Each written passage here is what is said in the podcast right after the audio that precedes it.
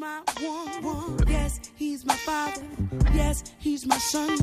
I can talk to him cause he understands everything I go through and everything I am. He's my support system. I can't live without him. The best thing since sliced bread is his kiss, his hugs, his lips, his touch. And I just want the whole world to know about my black brother. I, you, and I'll never try to hurt you. I want you to know that I'm here for you forever true. Cause you're my black brother, strong brother. Welcome to Kitchen Counter Chat, where we laugh, we eat, and we live well. Thank you so much for joining us tonight. I am your host, Chef Tiffany Janelle, also known as Chef to the Stars. Thank you guys for always tuning in. This is season two. And in this season, I am really pumped. I'm really empowered by the conversations I'm going to be having this month with Black men. This series is very special to me, it's very important to me. I have so many amazing Black men in my life um, that are so diligent and so dutiful around their emotional management. Um, they are leaders in the community, they are men that want better for us as a totality, but I wanted to take some time out to focus on them. I wanted to allow them a space to vent, to communicate their emotions. I think a lot of us, you know, men, women, children, cats, and dogs, the last four years specifically have really been holding in a lot. I think we have been entertaining so much vitriol and so much hatred, um, so many non free spaces that I wanted to kind of create this haven and get a little serious. You know, I know our, the show is normally a little lighthearted and, and I'm all for that. I'm all for the jokes and the fun and we will have fun, but I want to really allow them the space to communicate what they're thinking. Um, I consider men the leaders of all of our communities, whether that's at, you know, um, at home, whether it's in our church. Um, we've historically been led by men, and I know we've broken some amazing barriers um, recently with women and some incredible spaces, and I'm so happy we'll be getting into that this season as well. But I do want to not forget and erase men and how they are allowing themselves to be right now, their humanity. And I think that so many times men have this definition by the world standards of what masculinity means. The definition of it is,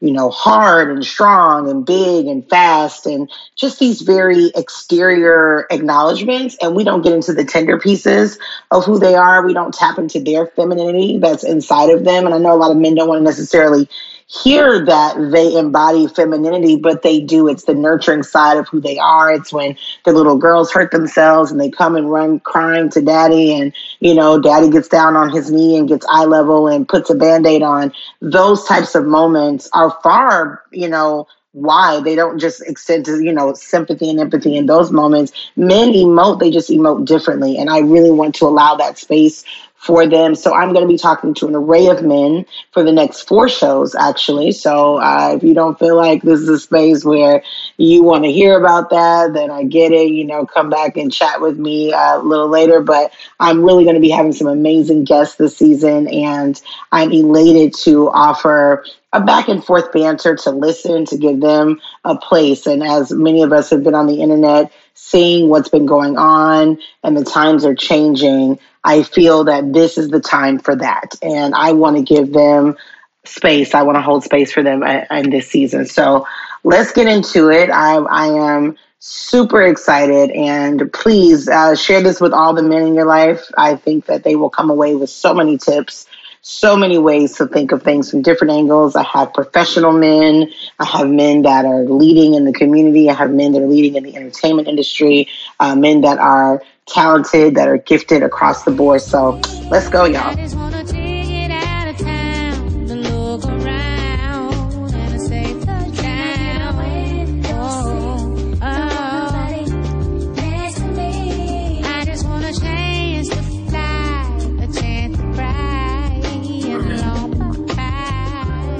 Good evening. Welcome back to Kitchen Counter Chat, where we laugh, we eat, and we live Oh, honey, we have survived. Okay, another election, guys, a presidential election. Welcome back. Thank you guys for rocking with season two, honey. We have been kind of on a slow climb and a slow start this season because this election has just taken up so much energy and so much time. But I am going to be launching a new series on the show where I am having conversations with amazing, intelligent, beautiful Black men. We are going to be discussing mental health, the state of mental health and illness um, in our country, um, but more more importantly than our country, within our community, right? So Today, I am elated to have my colleague, my friend, my my I don't know, my confidant, honey. We we have great conversations almost every day, so I figured I'd bring him onto the show. I am elated to present Mr. Terrence Omar, who is the founder and the creative director and president of not one honey but two brands. Okay, the Uppity brand, which is an apparel a line, which is conscious apparel. I will let him explain that a little more significantly because I think it is an impeccable way to speak your mind as a Black person. And he is also the founder and creative director and president of Trademark Collective, which is a collective of amazing media um, pieces. He does website design, he does beautiful logo work, not those $99 logos. So if you all want to get into his business and his services, please go onto his website when we wrap up this afternoon. Uh, welcome to the show, Terrence. Thank you for coming. Hello, hello, hello. How are you? I'm here. Okay, by the grace of God. I'm here. How are you? How are you feeling? What are your current state of of just your emotions? This has been week ever, two weeks. I mean, we've, I feel like we've been, you know, pining over this election. So, how are you feeling? What is your current, what, what's your current status? Salah. Um, I feel this is probably the most relaxed I've felt, in the I can't say this is the best I felt in 2020. Um, this has been a rough year um, for everybody. Um, so I can honestly say probably since midday on Saturday when we just kind of found out, you know, the election results, I never thought that I would be so tied to, you know, American politics and that type of thing. But as I've said, this is this wasn't just about politics. This was about our mm, lives. That's good. Yeah. Um, this this was this was truly, you know, it was truly I know Vote or Die was, you know, the popular campaign back in 2008, but like literally, I believe what we went through in the past four years was enough to really, it took us to a very dark place. Um, it took us to a dark place. And for those of us that, you know, um, have mental illness issues, it took us to a darker place. Mm. Um, because for you to be for you to have mental illness and for you to be be working through your mental illness, um, whether that be therapy, whether that be you know medication, whatever you do, um, you get in these modes of you're always trying to seem normal, um, and you're trying to live as normal of a life as possible by not having um, any. I identify mine with triggers. So I've just been triggered the past four years. It's like every one thing after another triggered me. So this election was well needed. And the way that I know this, and you know this because you say we talk all the time, but the way that I knew it was something different was mm, I've gotten the best sleep the past two nights mm. than I've mm. gotten in four years. Mm-hmm. No, and I, I feel that, friend. Thank you for first of all being so serious and and I say that because I know how lighthearted you and I can be in our conversations but I thank you for being uh, serious about the conversation because you know black men don't do not speak that freely in general in my opinion about mental wellness and mental illness and those are two different things um, we usually get to mental wellness by addressing our mental illness and I always you know say this but I too I mean when I say Saturday the seventh, honey, I went to bed just free as a bird. It was the first night I didn't need melatonin and red wine, okay, at the same time. to go to sleep. And, you know, I, as a mother, um, as a full time mother, it, it has perplexed me on all levels that people would even consider, you know, voting for this person another four years. I mean, it was the most emotionally draining night I remember in 2016 when he was elected. I was like, oh God, like somehow, somewhere this is going to reverse itself. Like, surely, you know, the first 100 days will impeach him. This is just a big, like a bad dream. Yes. Uh, you know, like uh, this is a mistake. Like the American people have gotten this wrong. But as I, as I sit in myself now, I say, you know what? As dark and as nasty and as disgusting and as repelled as I was from the American dream at that point, I also say with delight that we needed that window. And I hate to say that, but America was complicit in its behavior. And it was until we had someone that was the underbelly of the, his bullshit, because I don't even know another, you know, way to to play it, but the underbelly of our American racism has shown its face. And not only the racism, but bigotry toward other groups, um, you know, not necessarily by race. You know, he is disgusting toward women. He is disgusting toward LGBTQ members. He is disgusting toward, you know, poor people, people of uh, handicapped and disabled. I mean, this man has literally alienated every group he is of people. disgusting towards his wife. Well, let's discuss that. You know, Melania girl, I hope you are on your way, okay, down to the, what's the girl that gets everybody a divorce? I can't think of her name. It's, a white lady that I can't think of her name. Anyway, honey, the whoever OJ them used or whatever, get you somebody, sis, okay, to get you a divorce, a good one. Make sure that you and Barron get your coins, get you a couple of hotels, girl, and get out, honey. Get out now before they come and get everybody and put y'all all up in the in the big pen, as they say. So I'm grateful. I, I am hopeful. Uh, most importantly, we can full heartedly support and and enjoy this moment um, about Black women. I mean, come on, Kamala Harris, girl, you better go in here and you better soak it all up. Enjoy this time. Don't just be the pillar for mm-hmm. Black women. Like, really sit in that thing and really enjoy on a level that I can't even compute for you because I don't know what that feels like, but I'm I'm hopeful for you. Go ahead. And you know, um, with Kamala Harris, I've always liked Kamala. Um, I've had my issues. Um, and what I realized, my issues were more so personal. And what I've discovered, um, I think we all discovered this at some point um, with growth, is when you have a really, you know, when you're, when people are so vocal about other people, it's normally one of two things. It's normally something that they're battling with internally, or it's something that they absolutely love. And for so many years, um, as a part of my own personal story, one of the biggest, um, not necessarily regrets, um, I'm not a jealous person, but I did not have a traditional high school experience. And um, I feel like I was robbed of that. And um, some of it was my fault, but more so of it was not. Um, and that's just a whole nother story. But what I realize is people can use propaganda. And I mean, with me having a background in journalism, I should have known that people can use propaganda and we so easily, even as black men, um, sometimes so easily use propaganda that's given to us to turn against black women. Yes, yes. And it's it's been the norm. Um, we've seen it, and I'm going to go a step farther to say as a member of the um, GLBTQ community, people often believe that gay black men or gay and bisexual black men that we have this um, a really great relationship with all black women.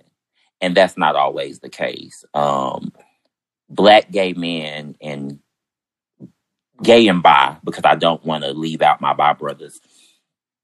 Um, we have the same issues that black men in general have. And um, there are a lot of issues, you know, a lot of trauma from our childhoods, a lot of trauma from just trying to be a black gay man because we're not seen as men, we're not seen as equal. Mm. So, what I've been trying to do and what I've been trying to get better with over the past two or three years, um, I have a mentor now who she just kind of we crossed paths and she came into my life and one of the things that i value the most about her is she's not quite as old as my mother but she's not as young as my sister but she's the one that will tell me hey um no that's wrong. When it's something that pertains to black women and so therefore by being around her for the past three or four years i've learned to just ask more questions not make assumptions. I don't treat black women any way now than I wanted people to treat me. Um, I don't use terms like angry black women or I don't call them females and broads and things like that because there are a lot of things that me being a man, even gay or bi, it gives me privilege because of pa- patriarchy. Well, and so um, I think we have to dis- the patriarchy. Yeah, we have to start dismantling that because at the end of the day, I'm still going to look and say I'm still a man, and you know, it, it's no different from. It's a little bit different, but it's in the same. It doesn't quite mirror racism, but it's very much in line with the analogy of racism because a lot of racism comes from patriarchy, white male patriarchy as well. Oh no, I one thousand percent uh, agree with that. Patriarchy is such a huge conversation that we only align with white men, but it continue, but it, it can align with anybody of male privilege because males in this country come first. Gay, straight, tall, black, white, fat, dark, whatever you are, like it is man first in this country anyway, as we see. So it so it was because of having this mentor who's been in my life and um she'll just tell me things like uh and we have to have that accountability piece as well. Mm. And it mm. doesn't have to I'm I'm one of those people I've always said my mother I've never wanted to be friends with my mother. Um I don't I never wanted the, the lines to be blurred of friend versus mama. Um, I'm just very like that. Like I have very strong boundaries where my friends go in this category, family goes in this category, and I try not to mix those and blur those lines. So I have to have older black women. Generally, they're older, and I just have to have a village of black women around me. And I kind of, I've noticed that, you know, over the past, I would say for sure the past two years, but particularly like the past 12 to 18 months. Like uh, one of my best friends was in town and she came over my house with her sister. And, you know, you know they they're both raising children um, one of them has sons one of them has a daughter. And you know we were having a conversation about you know genders because they're sisters but they have they have that one has a son and one has a daughter and they're the same age and they're double first cousins. So it's a very unique dynamic. They had they basically had babies by brothers at the same time. Mm-hmm, so mm-hmm they're very close, but they're starting to have those conversations now. Whereas, you know, how do we make sure that we raise them equally? You know, how do we make sure that we show her that she can be anything that he can be? And how do, you know, they're best friends. So, how do we make sure that they always support each other, being a black girl and a black boy?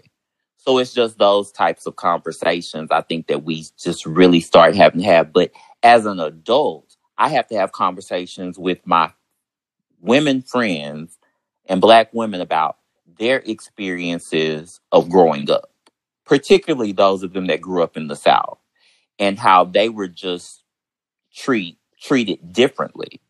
Uh, girls are supposed to do this. You can't wear this. You can't do this. And even, you know, there are some effeminate young black gay men that get that same type of treatment because they're a little more free at a younger age and they experience some of the same things. But even from what I've seen, it's still nothing compared to what little girls go through.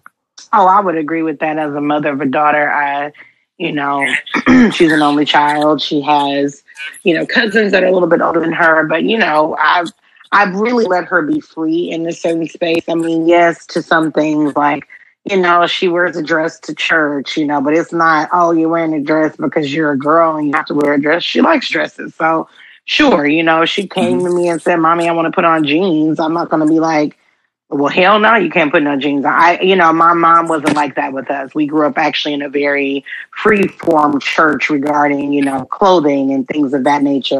The black church has definitely done a number on all levels of our traumatic experiences um, as a community. But I want to go back to what you said about just black women. And I mean, you and I, we can have this conversation now. Someone who shall remain nameless on this podcast. Um, referred to me as Mammy. And you know that I address that on, on Facebook because y'all know that uh, if anybody tries me on Facebook, honey, it, it is my free space. I don't care.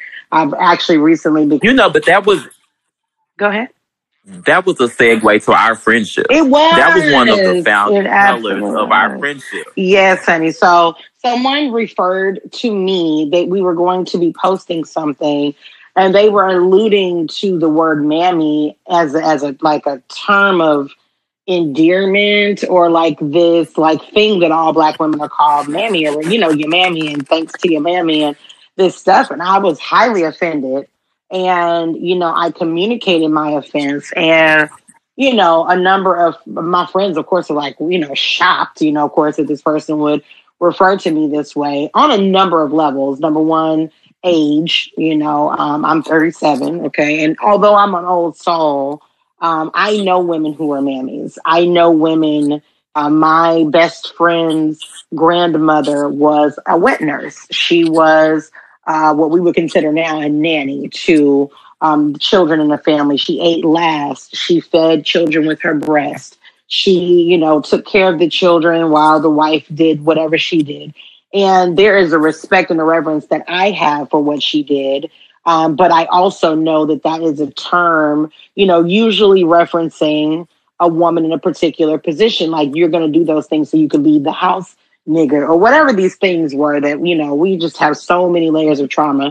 But y'all, when I say I was offended, I was offended on a level that, I, again, it made me go and post a Facebook post. And so Terrence and I have delved into this conversation several times around you know, these terms that we have come to acknowledge. Like, it's like, you know, to me, it's like calling someone Knuckle Tom, right? There just a certain, there's a corruption within language.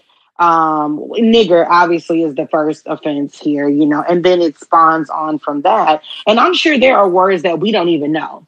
You know what I'm trying to say, mm-hmm. Terry? There are words um, that just didn't survive. There, there was a conversation um,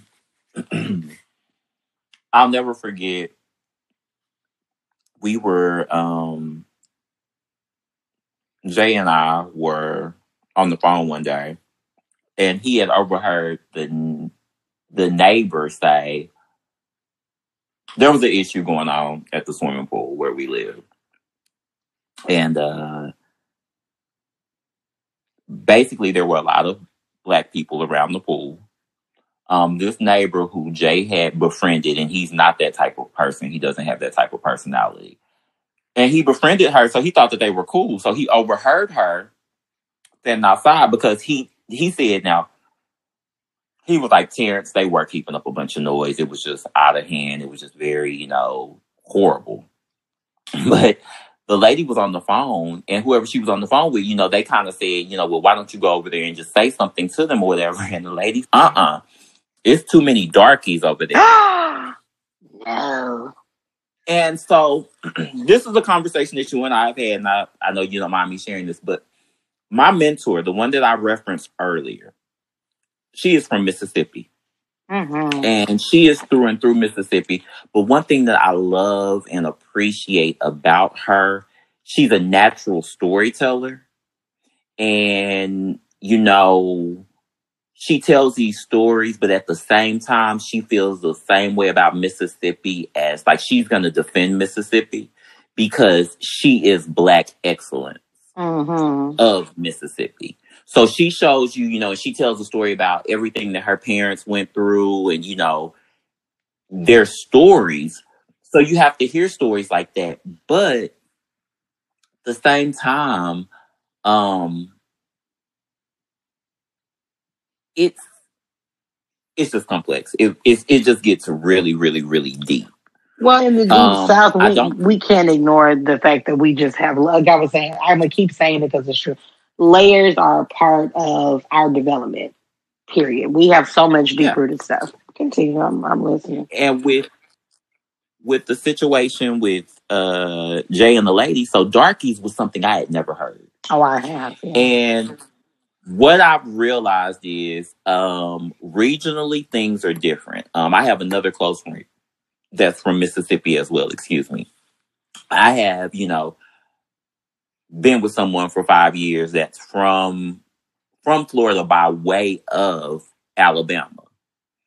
Um, grandparents were, you know, walked across the bridge Bloody Sunday, you know, members of Dexter Street, Dexter Avenue Baptist Church in uh, Montgomery. So they see it different. They feel racism different because I can honestly say while I understand racism, I was masked from a lot of it. But then a lot of things that I grew up thinking were normal, now as a racialized black man and knowing what I know now, a lot of that was just survival. It was things that we were taught simply to survive. Simply, you know, men and women taught me those things so I would make it home safe. Mm-hmm. Mm-hmm. And I'm only 35 years old. So for me to have that thought you know, it's just very different. But like you said, there are so many terms that we just don't know. Like darkies, I know I would be offended by it, but I didn't realize I had never heard it. Mm-hmm. And when Jay told me, Jay was like, "Oh yeah, I've heard that." When he was like, "But what make what shocks me about that is she's young, Terrence. So for her to use that term and her being so young, he's like, because that's really what I've heard older people use that term. So I called my mom. I'm like, have you heard that one? My mom's like, yeah, I've heard that one. So for you to say that you've heard it too is just yeah. I mean, so this this is a perfect segue to to my question. My first real question: What is your definition of being black in America? Like, and you can use the gamut of your life, or if you have you know one or two words. I mean, but feel free to expound on that. What is being black in America in your eyes? Well, for me, being black in America is privilege. And it's not privilege in the traditional sense, but it's a privilege in knowing if you're a racialized person, as I say, um, you understand that there is no American history without African American history or Black American history, how, however you want to say it. And I wouldn't use the word privilege, I would use the word as excellent, um, for lack of a better word. If I'm limited to one word, I would say excellent because we built this country. Mm-hmm. We we've literally created a culture of pop culture is ours. We created it. We've taken everything, and I mean, when you look at how oppressed we were and you know what our ancestors did not have and what they made, they built a country. Like you just said, um, they took care of families. They were the original farmers they came. I mean, think about Harriet Tubman with the Underground Railroad. You know, we have people now that can't even read their GPS map. We have people that literally go anywhere without GPS. But Harriet Tubman was able to do that without cars, without GPS. Maybe instinct. Without okay. Instinct. She had it. Instinct. Yeah. So I say that it's excellence because we have nothing but history that tells us nothing different.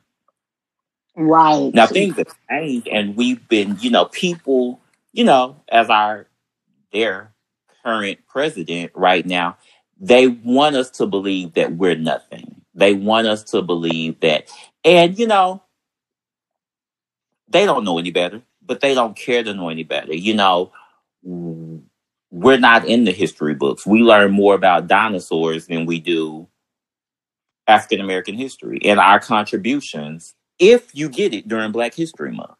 Mm-hmm. Um, so it's unlooked excellence. Um, it's one of the biggest sins um, because people but it's not a sin to us. It's a sin to other people. And I really truly believe that because we're so excellent, that's where the hatred comes from. Because we're always told no, and we turn that no into a yes. And not only do we turn into a yes, we turn into a hell yeah. Then, you know, that I causes just, problems. I feel like I just want to know who was sitting there like, okay, where can we go get some people that are, because in my mind, it wasn't looking for the lowest you were looking for the best to go take to this unknown place uh, in your mind, unknown place to go and build this place. And to me, all I can think of is where are they using technology? And if you go back into ancient times, technology was only present in Africa and it was present in China. And that's why the Chinese and the African nations have such a tight, you know, business uh, rapport because they were the only people innovating at the time. Egyptians were building these, you know, these pyramids that were just like, oh my God, what is that? And it's large and it's how are they getting those, you know, bricks up there for lack of a better, you know, term. But the big thing here was the overarching spirit was they are the best at what they do. Let's go pick them up. That's just how I look at slavery regarding the transatlantic slave trade. And so to take a people so excellent from their space, beat their language out of them, okay, beat white supremacy in them re- or via, you know, religion. Let's change their religion. Let's erase their religion and call it witchcraft, okay, because that's what happened. And then, you know, and y'all pardon me for being a little too woke because that's just what it's going to be for this two minutes. But, you know, let's beat their, you know, religion and their their honor and their superiority out of them. Literally beat them to nothing. Let's quote unquote make them look weak in front of their women by having homosexual sex with their men. Let's do everything we can do to but, make them look weak. But stop. Didn't work. Mm-hmm. And you want to know what I always attributed to? Um, we can say what we want to about Christianity. Um, you know, white Christianity, whatever we want to say, however we want to do it. Um, I'm I'm all for those discussions and those conversations. But this goes back to what I just said. We took the worst and made the best out of nothing because I truly believe that our ancestors were so smart um, that that Christianity that was never necessarily designed for them, that was beat into them. Because, you know, we had our own customs, our own beliefs, and everything they did. They took that and they use that as strength to get them through everything. Absolutely. No, I was just and about to that, say we used it. Yeah, we, we turned it all and, around for us. And that is what um, you know, regardless of, you know, as church becomes non traditional and, you know, we're all on a different path. They took that, and I'm gonna tell you why they took that. They took that because they were smart enough or they had the anointing to know that it's got to be better than this Oh, yeah, we have to make it better than this. We were going to create it. You know, yeah. when you decide that you're going to do something, and that was what I was going to say. White people were so outdone by the supremacy of blackness that they created white supremacy. The, the thing is, you created something so that you could sit on top of it. You had to beat it out of somebody and get it out of their mind. And those people have died and gone on. So the more you weakened you know, the superiority complex of the black man, because that's really what they did. All they did was go in and weaken that that center point of excellence in their mind. They weakened it. And they did for a while. But then we took mm-hmm. that that weak spot and like you said, we took our religion and we applied it to the energy of survival. We're gonna sing hymnals on these cotton fields.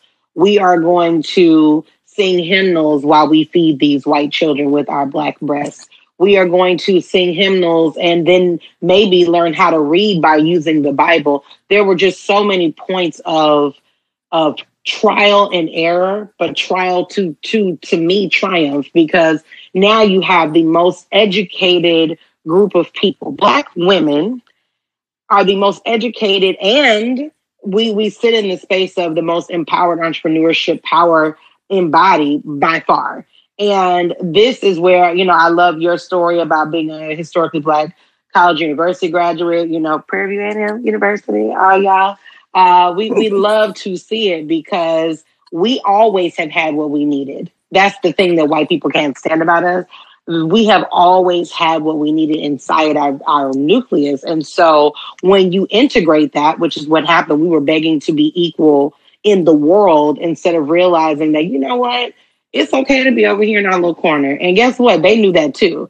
It was okay for us to be over here in our little corner, but if they get too much strength, they'll rise up and they owe us an ass whooping. That's how I like that. We owe them that, but they said, "Oh, let's let them in. Let's let them ride the bus.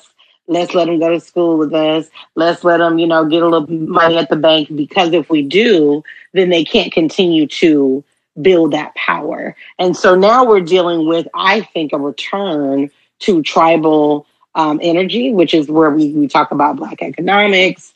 We talk about, you know, um, Black power. And Black power and white power are different things. Um, white power is, is rooted in hatred, Black power is rooted in equity. And there is an energy around our survival. I think this presidency, unfortunately, was necessary for us to see what we needed to get back to um, in order to to rise in a higher space as a collective, as a group. We've lost our tribal ways. We've lost our unity in a lot of spaces. In a lot of ways, going to an HBCU, you know, reminds us of what that power looks like. You know, a lot of ways, our black-owned businesses remind us of what that looks like. So now it's just time to forge all of that supremacy and putting it into a space and reminding everyone that everything comes from this excellence if you date back the oldest woman in the in the world, we all come from a woman in Africa. I don't care what color you are.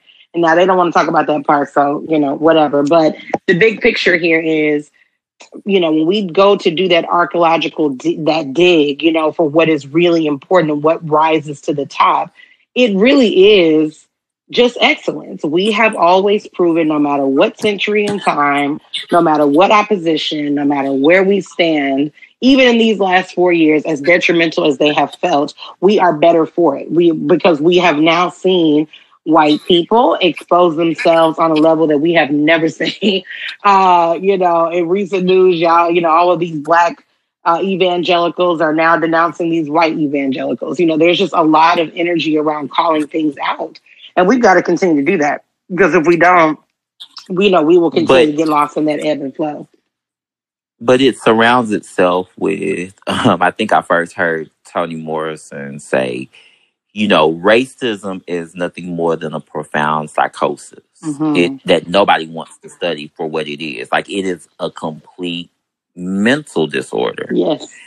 And that's a conversation that people are not ready for because how do you i guess with me and I believe that you and anyone else that knows me well enough to knows knows that as blunt as I am, um, as tell it like it is as I can, I I take pride in people knowing that Terrence is going to be a human 1st mm-hmm, mm-hmm. Um, like I was on the phone with one of my friends the other day, and I've noticed that there's a squirrel in the back in my backyard, and I'm like, what can I get? Because there's a pecan tree so, you know, pecans have fell off the tree. So I know that he was out there eating the pecans. So I'm like, okay, it's about to be cold.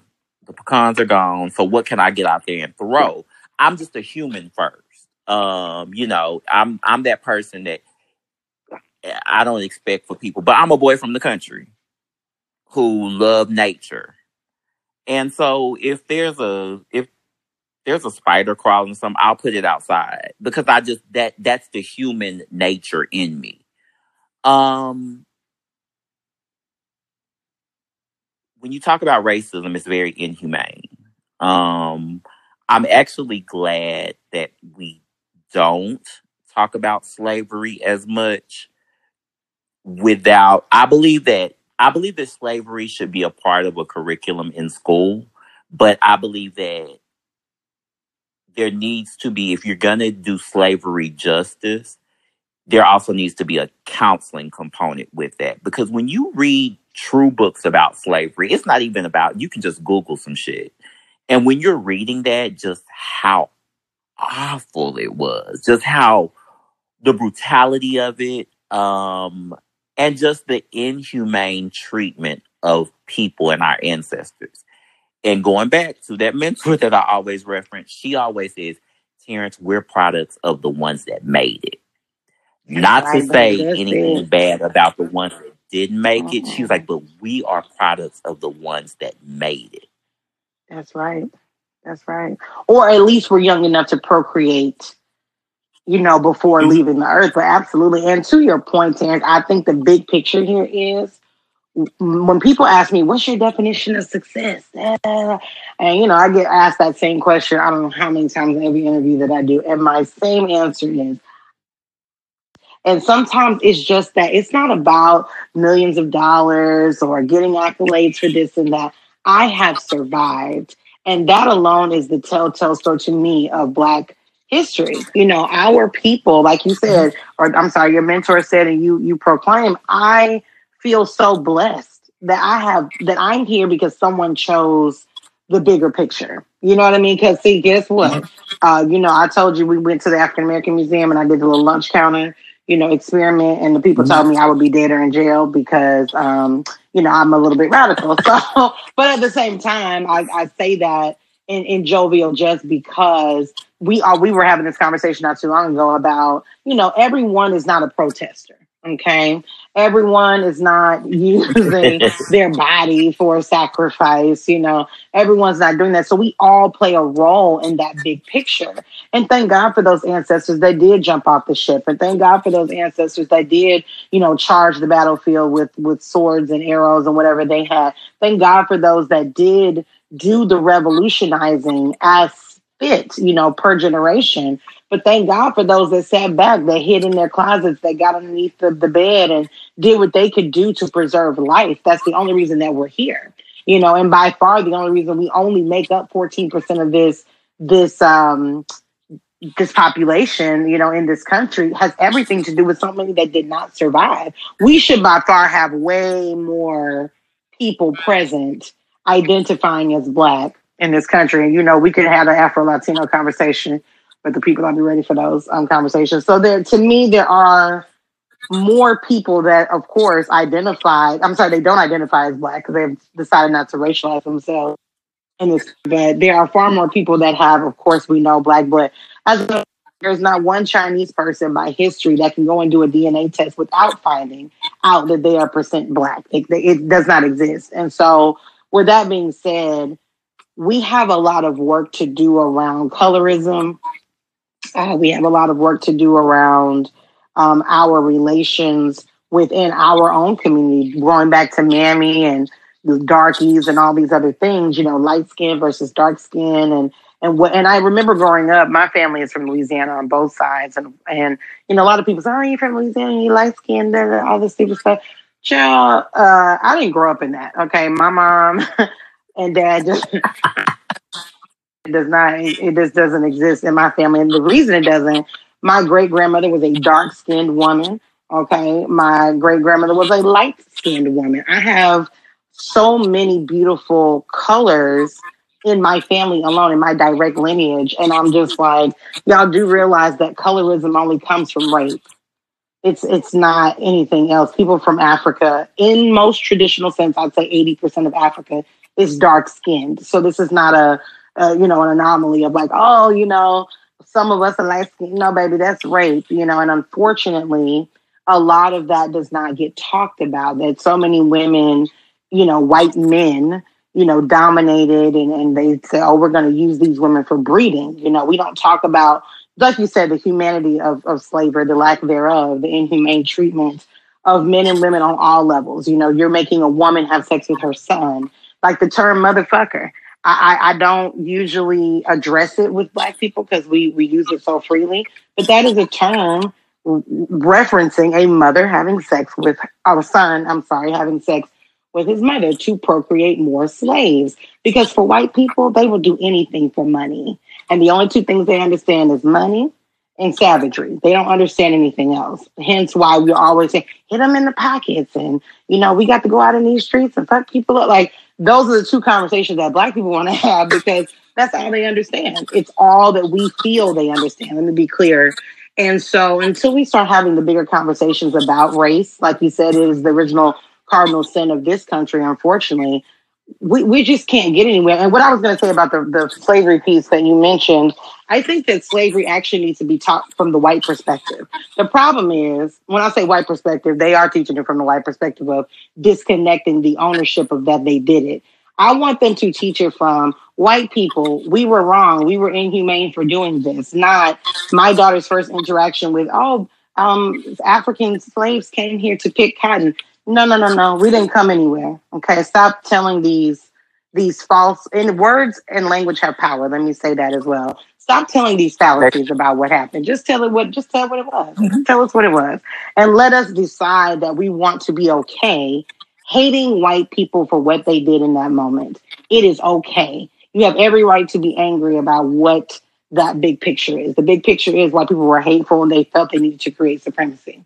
Period. That's where slavery comes from. So last so last month, actually, um, I did a two day training, and um, I didn't know necessarily what to expect from the training, but um, it it had something to do with the project that I'm currently working on, that I'm cons- a consultant on. So I'm the type of person I'm going to soak up any type of knowledge I can get like a sponge. So um, this was called. It was it was basically a call to black men and it you know it discussed basically how we treat black women or you know how men treat black women or how black women is are perceived excuse me. And when i logged on it was kind of funny because you know on this project that i'm working on it was like four or five people that I'm familiar with from just working with them um, on this project. But then it was all of these white people. And it was all of these people from islands and things like that who just have a totally different perception of what it's like to be black in America. And so on the last, on the final day, you know, we were talking about all of these issues and people were kind of just skipping around and tippy toeing around and well, the previous day, because you know, we would have these main sessions and we are going to breakout sessions. And when I got into my first breakout session, it was just awful. And I remember I text my mentor and I'm like, this breakout session, my group is horrible. And she was like, make it better. Mm. Why and, she tell you that, honey? Lord have mercy. so um the next day in the general session, you know, we were talking about history and all of this stuff. You know, they were talking about the Holocaust, and we, we're quick to talk about the Holocaust and we're quick to talk about, you know, genocide. And so I mentioned a comment and I said, you know, we don't talk about the transatlantic slave trade and we don't talk about the Middle Passage. And I think that that's extremely critical to this discussion that we're having. Like if we're going to talk about it and if we're going to talk about the issues, you know, with that men have and things, let's start talking about where this shit comes from. It's true. It's and true. So much to the point that, you know, okay, so then we go into a breakout session. And when we come back on, one of the facilitators was like, okay, he started reading things and he had to explain to people what the middle passage was this, that, and the other. And I think I may have been colorful and said something like, you know, if you listen to white people talk about slavery and how how people ended up here. My favorite comedian, and I just love Luenell in the world. Luenell, if Luenell is giving an interview and someone refers to them as slaves or slaves being brought here, she was like, they were not slaves when they were picked mm-hmm. up. She say they were kings and they were queens and they were, you know, they were leaders. They had businesses, they had, you know, they were not, she like, stop doing that. So I'm trying to get to that point. But I say all of that to say, we come back into this general session. So he asked me, he's like, okay, well, will you talk about this or will you explain a little bit more of where you're coming from? And I was like, oh, okay. He didn't handed me the mic. So let me just give them a little bit of education. So it was hilarious because I was sitting there and I'm just talking from my heart and based on my feelings and my actions. And I'm looking at my mentor and her husband, they happen to be on the call and they just, they're giving that, I call it that older black, okay, like this is going to be one that we might be able to pass that torch to because they're very racialized, unapologetic people, Christian, educated people, but at the same time, like they'll go there really quick. Like I've seen them both. They're not the one to be that person that I'm going to shake this table in this room full of white people. And we don't do that. Mm-hmm. You know, mm-hmm. I told them basically, I said, you know, if we listen to y'all, y'all would be thinking that it was a carnival cruise ship that pulled up over there and say, hey, come on, we're going to America. And that is not it's not. Case. If you go back, if you go back and you look at it, like if you look at how slavery is presented in textbooks, you you like no no no no no no no no no no no no no no no. It just doesn't work like that. And unfortunately, not enough of us are really taught to be racialized at home the way that we mm-hmm. should be. Um, you're taught how to be black and how to survive, but most people don't go and have those conversations with their parents about slavery and about this and about that. I grew up in one of the most educated cities. It constantly ranks in the top 10, if not 20, most educated places because we are home to the largest public institution of higher education in the United States. Mm-hmm. Um, one of the biggest in the world, Texas A&M. And you know, it's Texas. You're from here. I'm from here. Texas A&M has weight um, just because of the amount of money that they use. You know, the research that they do for a public institution. So, but they don't teach about slavery. Like I, it was before I was born. But my brother always tells a story that you know his the first discussion they had in elementary school about it about slavery, he thought, you know, they had mistaken slavery for the Mayflower, where people willingly mm-hmm. came over here or whatever reason. You know, the Mayflower, they came over here and stole shit, so it's the same thing. It's just a the white people just they don't want to be accountable for shit. This, this is the they don't want to be accountable for shit. Just like you know, just like okay, in the last week when you talk about rioting and looting and all of that, I mean, I want to ask, what the fuck was the Boston Tea Party? Correct. Well, here's the thing. You, you know, know what you it is. Revolutionary. You don't want to talk about it. Yeah, it's yeah, it's revolutionary. Y'all been burning up shit. I mean, the British came over here and burnt the damn White House up. I mean, why is it all of a sudden you polarize it and then the hate turns inward? Because then you have these other black people that are like, oh, well, yeah, that is wrong and this, that, and other it is wrong to, to, tear up your own community, but I don't feel sorry I'm about Target. Sorry, as much baby. as I spend in Target, and see, and, as much as I spend, and, and, but you know what I'm about to say. You know what I'm about to say. We wouldn't be doing all of this. We would not if you would give us our money. See, this is the problem when. So you equate so in Black America, and I've had to really grapple with this uh, because we equate success to yep, things. Yeah, because we don't have things. Um, when you you don't give people their things, then they're gonna go steal them. They're gonna go loot them. They're gonna go and create them, create the space for them. So again, to me, it always goes back to reparations because every other group has been given. I was just on a thing last night about Eva Longoria and her sideways ass comments about Latinos are the real heroines of this election. Girl, bye. Anybody we'll talk about that later. But the point is, she said that the, the Afro Latina woman that was actually in the conversation was talking about Black people are the only people in this country that have never received the righting of the wrong. You can give us legislation, you can give us affirmative action in that legislation, you can, you know, reverse this and reverse that and decriminalize this and decriminalize that. Where in the fuck is the money? And I say that because until we get the money, you're going to keep seeing drugs mishandled. You're going to keep seeing looting or stealing. And guess what? It ain't us. We're not I'm even talking about protesting. White people are the ones that are looting. They love, they feel entitled. They feel um, emblazoned, emboldened by anyone saying whatever. Oh, well, I can go break the window at Target. It's them. It's not that we get blamed for it because it's to our benefit. When it's Black Lives Matter, you don't think that white lives are out there marching or being a participant in that. So you assume that black lives are the ones busting windows and taking Gucci. It's y'all. It's not us. Unless it is an 80% black city, you know, which doesn't really exist here. You might have somewhere like Atlanta, which is a largely 50 to 60%, you know, city. But other than that, honey, everything is pretty, we, we're pretty low on the totem pole. So the big picture here is when is America going to write it with the money? And I'm tired of the black people that are saying, well, nah, we don't need no money because, you know, okay, right, right, you know, they're not going to do money and they're, they're not going to, well, who, why do we care?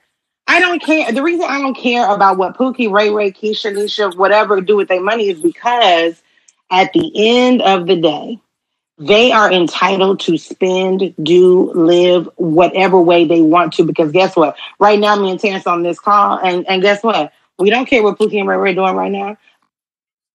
Mistake. I don't. And at the end of the day, although I want you to be well and I want you to do right and do all the right things that you can set your family up for generations of financial wellness, if you don't, I'm okay with it because we gave you the opportunity. The reality is we have not given, you can't just send black kids to school. And then when they get that first job with a hundred thousand dollars, they go and blow it all on whatever because they don't even know, they don't even understand, you know, credit. They don't even understand. All these things trickle down to when you don't have access to opportunity, you create madness. And that's unfortunately what we've done. This is where perpetuity of, you know, the quote unquote ghetto. Oh, I'm just gonna get me a car and lay up and, and have, smoke weed and have sex all day and, and have babies and all these things that they think that's all we do. No, actually, when we get money, we start schools. Actually, when we get money, we start programming to educate our children. Actually, when we get money, we go and build housing projects to put homeless people in. Actually, when we get money, you know, there are programming of uh, there's a programming that there's an assumption that we don't do the right thing with money. I mean, and it's just not true. Yeah, there's an assumption. Yeah, there's an assumption. There have always been black self help groups. You know, as villainized as the Black Panthers were, they started programs of free. Like the biggest program that they that you should give them credit for is the feeding them feeding yes. families. Yes. Like they fed families. So therefore, and you know, but if you look at it, they're just this radicalized group. What all you see the Black Panthers doing never... is holding a gun with a black beret on in their meetings. That's all you ever see. It's not what you just said. It's not supporting and undergirding and becoming the community. The reality is the accountability that we don't want to give and, and say, okay, Martin Luther King wasn't just in the streets marching he was organizing. There are things that, that there are radical ends of this struggle, and there are less radical ends of this struggle. But it's the radical people that made the difference on the longer scale because they saw what needed to be done. And it, it's just too much. It's just too much praying and kneeling for me. Okay, I'm over it. I'm, I'm tired. I'm I'm ready for the real revolution whenever the people are ready because there is too much to be done in a short time. If we want to see anything else beyond a black president and a black vice president, we have got to do more. It can't just be the people at the top. And I guess that's still the common conversation. Kamala Harris and Barack Obama sit at the top. You know, they they started, they may have started at the bottom, but honey, they went to the top. And now what about the people at the bottom? You know, what about the people in the middle? What about the people that, you know, have a nice home, but you know, they want another home? Why is it that black people can't have five or six homes? You know, why is it that black people don't have, you know, multiple, multiple, multiple, you know, funding, uh, hedge funds, and all these things? It's a lack of resources and access. The Black Panthers to Martin Luther King to Malcolm X, whoever the extremes of these it's everything in the middle. And guess what? All those people get killed for for speaking up. They do see Terrence and Tiffany in 1969, we, we would be killed for, for having this conversation. Oh yeah, you know, yeah. and people not ready to talk yeah. about that. And so I'm willing. That's the thing. I'm I'm not. You know, I'm willing to be blackballed. You know, I'm willing to st- even, even me doing this show. Right, everyone that listens to this show knows what I do for a living. I work at the very upper echelon of the black community or of any community for that matter, and I put a lot on the line by having these conversations, but I don't care. And that's the part that is the protest. I ain't got to be on the street with no sign. This is the protest. You have to use your voice and not just talk. When I get off of this call, I'm gonna go over to my nonprofit and do some work because that's how they go. And because look, guess what? Black Panthers were feeding people in the 70s and they I, I, feed people too. Honor humanity, that's what we do. We feed families. So it is about who is doing the work. We cannot just sit up here with our degrees and sit up here with our homes and our gated communities and be like, well, nigga, we made it. We have. That's great. But what else? What else are we going to do? You know, and what else are now that we have this potentially amazing equation, right? We're going to have a Democratic president, you know, vice president. We're going to have a Democratic House and potentially a Democratic Senate. Where in the hell do y'all think we can't go with that equation? We can do whatever we want in that equation. It's about demanding accountability. It don't matter who sit up there. When y'all go to them streets and you tell people what you need and what you want, they're going to have to listen if they want to continue to be there, or the streets are going to burn, like you said. I don't agree with burning Target, but guess what? Target in the way, burn it down. We built that shit. We built everything so that Target can have the, the hundreds and thousands of stores that they have across the country. So why not? I ain't telling y'all go out and burn nothing and just send me out. You know, that's what that is. But disclaimer. Um, but yeah, I mean, I think this is a great foundation to this entire series because we cannot get to mental wellness until we talk about the history of blackness and what it means. You cannot have blackness without whiteness. We know whiteness was created, and it is a systemic, traumatic experience being a black person because there's so many firewalls that we have to fight beyond our skin. And I think this this conversation is just so important. I know it's a little heavy, guys. I know we're still celebrating and we're still happy. Um, but I just I want us to start laying the ground for the next level. It can't just be enough to celebrate that we're breaking barriers. May we continue to break barriers, but let's get to the work. And the work starts with acknowledging the history and our work on ourselves. Black people have spent so much time working for and on others that it's now our time to do our healing as well. Our own internal work, turn that work inward instead of giving all your time and space to social media, which is outside of yourself. Let's start turning all of that work into into work that works for us. And so on this series, you're going to hear me speaking to other Black men about their uh, their participation, maybe their lack of participation in many processes. Um, I'm looking forward to delving into the way your mind you know, thinks. So, black men, uh, if you're listening, thank you for being a part. If you're you're a woman and you know a black man that needs to delve into himself, this is a next. The next couple of these uh, episodes are going to be focused heavily on development um, of the black male mind and where they sit, how they feel, how they emote. It is very important to me as a black woman to understand that on a level that um, that it's deeper. So, Terrence, tell the people about where they can find you about your websites and all of where they can get into uh, the Terrence Omar brand over there.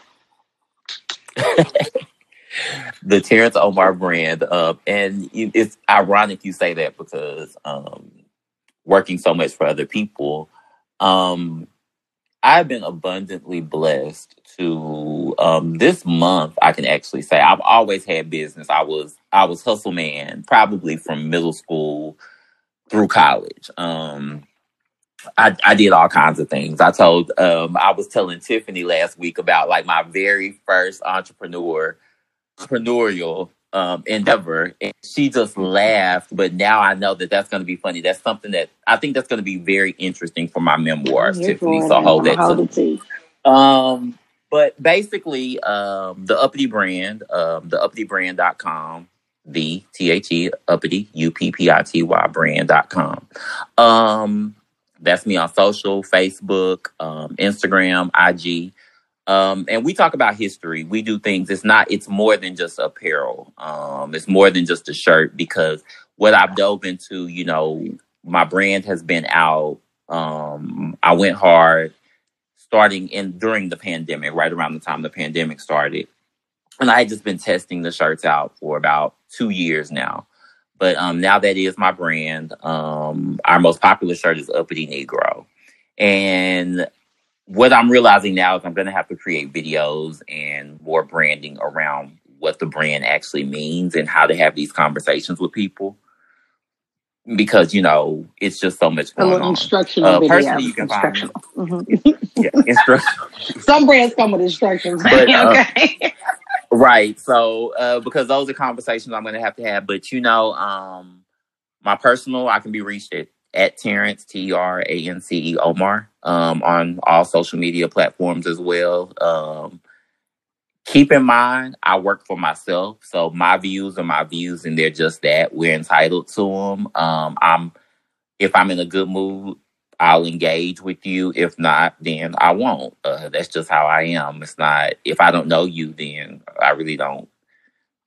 I might care about your opinion, but I probably don't once I formalize mine because I my thoughts and theories are based on my own experiences and facts.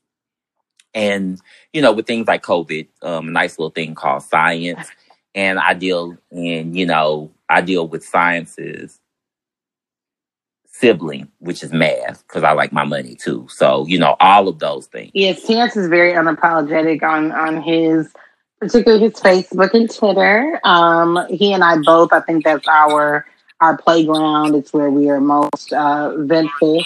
We like to vent. We like to communicate. And guess what? I'm not really looking for a lot of engagement because I'm from the school that you ain't have to come in. You did read it though. Thank you for coming.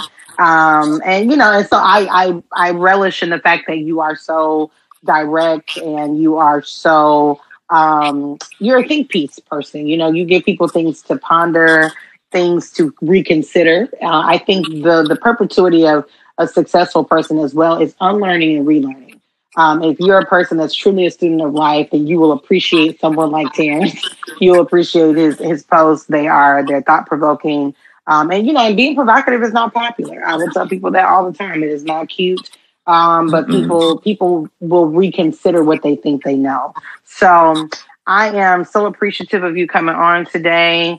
Um, this show is just so important to me to keep these conversations at the forefront um, and not at the back front because they're uncomfortable. Okay, uh, they ain't uncomfortable for us. They uncomfortable for those that are not ready. And I'm not really talking about white people. I mean, they're always going to be uncomfortable when we're speaking about us. But black people that are entering into a space of knowledge, even more knowledge, even more power and awakening, if you will.